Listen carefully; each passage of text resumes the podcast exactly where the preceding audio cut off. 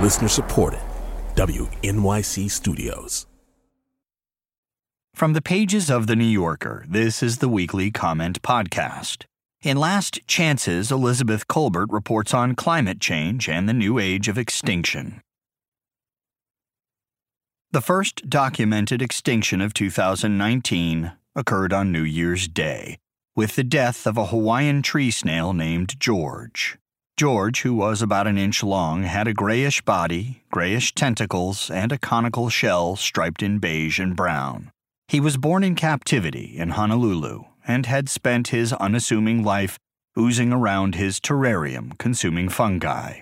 Researchers with Hawaii's Forestry Department had tried to find a partner for him. George was a hermaphrodite, but he needed a mate in order to reproduce. And when they couldn't, they concluded that he was the last of his kind, a Achatinella apex fulva. A few days after he went, presumably gently into that good night, the department posted a eulogy under the heading Farewell to a Beloved Snail and a Species. Unfortunately, he is survived by none, it observed. George's passing prompted a spate of headlines, and then, it seems safe to say, was forgotten. Americans have by now grown inured to the last of stories, which appear with the unsurprising regularity of seasonal dessert recipes. George the snail was named for Lonesome George, a Pinta Island tortoise from the Galapagos, also the last of his kind, who died in 2012. In February, the Australian government declared a rat like creature known as the Bramble Cay melomys to be extinct. The melomys, found on a single low lying island between Australia and Papua New Guinea, appears to have been done in by climate change, which has shrunk its habitat and brought ever more damaging flooding. Then, in April, Chinese state media reported that the last known female Yangtze giant softshell turtle had died. Her species might die with her, the Washington Post noted. Last week, an international group of scientists issued what the Times called the most exhaustive look yet at the decline in biodiversity. The findings were grim. On the order of a million species are now facing extinction, many within decades. What's at stake here is a livable world. Robert Watson, the chairman of the group, Intergovernmental Science Policy Platform on Biodiversity and Ecosystem Services, told Science.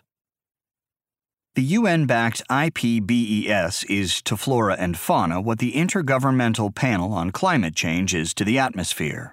Based in Bonn, it is funded by 132 member nations, including the United States. More than 300 experts contributed to its latest assessment, which runs more than 1,500 pages. The authors traced two diverging trend lines one upward sloping for people and one sloping downward for everything else. During the past 50 years, the planet's human population has doubled. In that same period, the size of the global economy has quadrupled, and global trade has grown tenfold. If hundreds of millions of people around the world are still mired in poverty, there are many more people living in prosperity today than ever before. To keep nearly 8 billion people fed, not to mention housed, clothed, and hooked on YouTube, humans have transformed most of the Earth's surface. 75% of the land is significantly altered, the IPBES noted in a summary of its report, which was released last week in Paris. In addition, 66% of the ocean area is experiencing increasing cumulative impacts, and over 85% of wetlands area has been lost. Approximately half the world's coral cover is gone. In the past 10 years alone, at least 75 million acres of primary or recovering forest have been destroyed. Habitat destruction and overfishing are, for now, the main causes of biodiversity declines, according to the IPBES. But climate change is emerging as a direct driver and is increasingly exacerbating the impact of other drivers. Its effects, the report noted, are accelerating. Watson wrote last week in The Guardian that we cannot solve the threats of human induced climate change and loss of biodiversity in isolation. We either solve both or we solve neither. How long can the two trend lines continue to head in opposite directions? This is the key question raised by the report, and it may turn out to be the key question of the century. Many documented species have already disappeared. To take the example of Hawaiian tree snails, Achatinella apex fulva is just one of hundreds of species that have been lost, and probably even more vanished before they could be identified. Many others, like the Yangtze giant softshell turtle, are functionally extinct. So far, it could be argued, the casualties haven't slowed us down. The IPBES report cautions, however, against assuming that this pattern will continue. Nature, it succinctly observes, is essential for human existence. The report points to pollinators as one group of organisms that humans can't readily do without. 90% of flowering plants and 75% of all types of food crops rely on pollination by animals, birds, bats, and mostly insects. Cash crops, including coffee, cocoa, and almonds, are pollinator dependent. In many regions, important pollinators like native bees are in decline. It's not clear exactly why, but probably one of the major factors is an increasing reliance on synthetic pesticides, which don't distinguish between insects that are useful and those that are unwanted. These chemicals are supposed to prevent crop failures. The danger is that they may end up causing them. As much as $600 billion worth of annual agricultural production is at risk as a result of pollinator loss, the IPBES warned.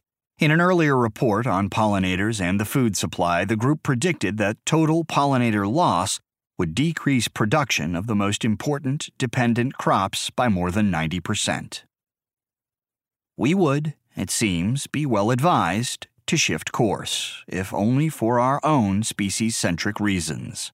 And according to the IPBES, there is still time for transformative changes in the production and consumption of energy, food, feed, fiber, and water. Regrettably, though, all signs point to more of the same. In 2018, carbon dioxide emissions from the energy sector rose to a new high of 36 billion tons. Also, in 2018, nearly 30 million acres of tropical forest were lost, an area the size of Pennsylvania. As the website Inside Climate News noted, this destruction occurred even as more corporations and countries made commitments to preserve tropical forests. As long as we continue to tear through the biosphere, expect the losses to continue to mount. That was Last Chances by Elizabeth Kolbert from the New Yorker magazine, May 20th, 2019. Narrated by Jamie Rennell. Also in the magazine this week, Adam Gopnik on the MIT Age Lab, John Jeremiah Sullivan on Rhiannon Giddens, Rebecca Mead on Joanna Hogg, Jill Lepore on campaign books, Hua Hsu on Holly Herndon, Laura Miller on Julia Phillips, James Woods on Martin Hägglund and secularism, Anthony Lane on All Is True and Tolkien, fiction by Camille Bordas, and more. Audible.com produces a weekly audio edition of The New Yorker. To subscribe or to download individual issues, we invite you to go to www.audible.com and enter New Yorker in the search box. To subscribe to the Comment Podcast, go to www.newyorker.com or to the New Yorker Room on the iTunes Store.